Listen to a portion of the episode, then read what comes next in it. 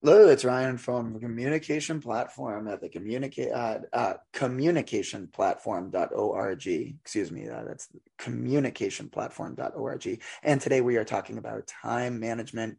And this is from a time management sheet that we have created in our travels here to go ahead and just ask some basic questions that is really helpful in looking at one's own time management. And so we'll just kick it off and go through it. And the phrase I use when we teach this to students is 10 minutes a week to save 10 years of your life for 10 years of wasted time. Because this is something that if you read this every week and really go through this, it really, really is able to, it changes the way you think about your time, and it actually saves you minutes and hours during your week. So it's multiple purposes here. So the first is reviewing your current use of time boxing. And time boxing, if you're not familiar, is the practice of, you have many things to do during the day. And you're like, well, we don't know how much we'll get through.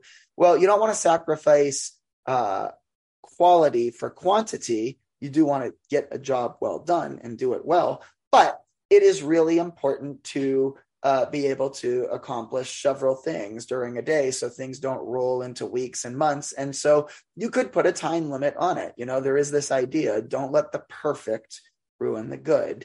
And so that means, you know, you could spend, if you wanted to, probably all day on one task to do it the most eloquent, the most perfectly. But is that really helping you? Is that serving you in the long run? Probably not. Probably time boxing and saying, okay, I'll go up to 20 minutes for this, maybe just 5 minutes for this, 30 minutes for this other thing I have to do. Like, and whatever gets done, like that's it. That's as good as it can get, because you do have to prioritize what you get done. Next, being able to look at your ability to include family and friends into whatever part of your weeks and your days you can. I'm a huge fan of that because I think people who try to separate their family and friends, if there's actual skills or things you want to learn it with a family member or a friend, because time is precious. And so there are certain things in your time, in your week, that you can combine. Maybe not always true at the workplace, but outside of the workplace, there are lots of things that you can combine together, and you should. I would just do as an add-on to that, time with your children, that, you know, there's kind of like, okay, am I going to play with them? Am I going to teach them something?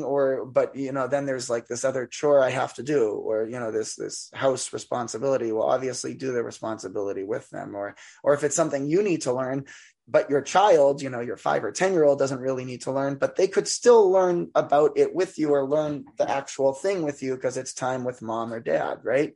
So building in time for daily exercise, that's a great example of including family or friends in your time blocks, because exercise is something you can, and in my opinion, you should do with, other people if you're open to that. Time to actually learn new skills and new things to further your own education. A lot of people that just say, well, they're not learning whatever their trade or their craft is. They haven't, done anything new for a while because they're so busy. But you can find 5 minutes a day to intentionally set aside 5 minutes to learn something new. Also, just taking literally 1 minute, 60 seconds for quick mental health check. Not bottling up emotions, separating work from home, losing ego and pride, avoiding negativity, avoiding gossip, having strong persistence and strong will and spirit. Just asking those questions of yourself 1 minute a day. 1 minute a day is a way that you are cognitively forcing yourself to check in with yourself on your own mental health. That's important. Time for meditation. This one is really easily arguable for people who don't practice or appreciate meditation. I can argue this all day long, because meditation creates stronger willpower, clearer mind, and with a clearer mindset that would let you be more effective and more efficient in the long run. It may make you go do your actual chore or duty or task faster. it may just make it that you do it better, even if not less minutes, but it lets you do it better or more efficiently in the long run. Leaving a few minutes a day for meditation should be an easy win for most people. Time for reviewing missed opportunities is probably the one that is the most humbling and humiliating to do. And I would say leaving 5 to 10 minutes a week to look at different missed opportunities, which you can refer to, some of our literature online at communicationplatform.org. And there's lots of stuff we have on that, but you can't just know about missed opportunities. You yourself have to personally stop, be in a room alone, no interruptions, no distractions, and think about your own week every week, maybe every Sunday morning or whatever it is, and review missed opportunities. There's a lot to cover here, so we'll make this kind of a part one, part two podcast. But in this part one, I would just wrap up with time for communicating with your network, that of people that you've mentored, and people you've mentored and people that can mentor you. And have you taken time? So two things. One, have you taken the time to think about keeping in touch with those you have mentored? That's important professionally and personally. And two, have you taken time to think about the people that can mentor you, that can take you yourself to the next level? And then the other part of it is you need to not just know who that guy or girl is who can take you to the next level in what you want to learn and do and accomplish, but you actually need to reach out and communicate to them. You need to make the phone call or write the email. You actually have to communicate with them, right? It's not going to just be like telepathic. You need to take the actual time and have the intent to talk to them and have that dialogue, that discussion.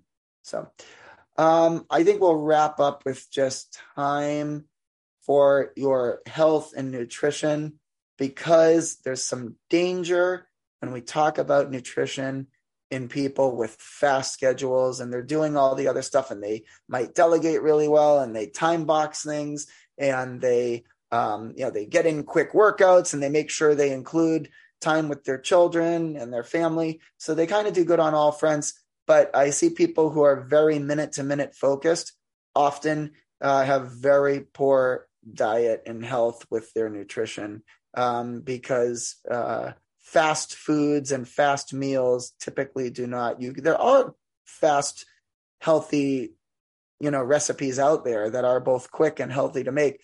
But I find most people that are moving minute to minute through their day, that are very time focused, time oriented, they typically are not, following the healthiest diet. And so it's easy to fall into the trap of fast food and quick, grab foods that you can just bring with you that are often processed and not healthy and all that stuff. So making the time, and again, that would be an easy win, time to build in with your son or daughter, with your children or family members, to take the time to cook a meal or try a new meal.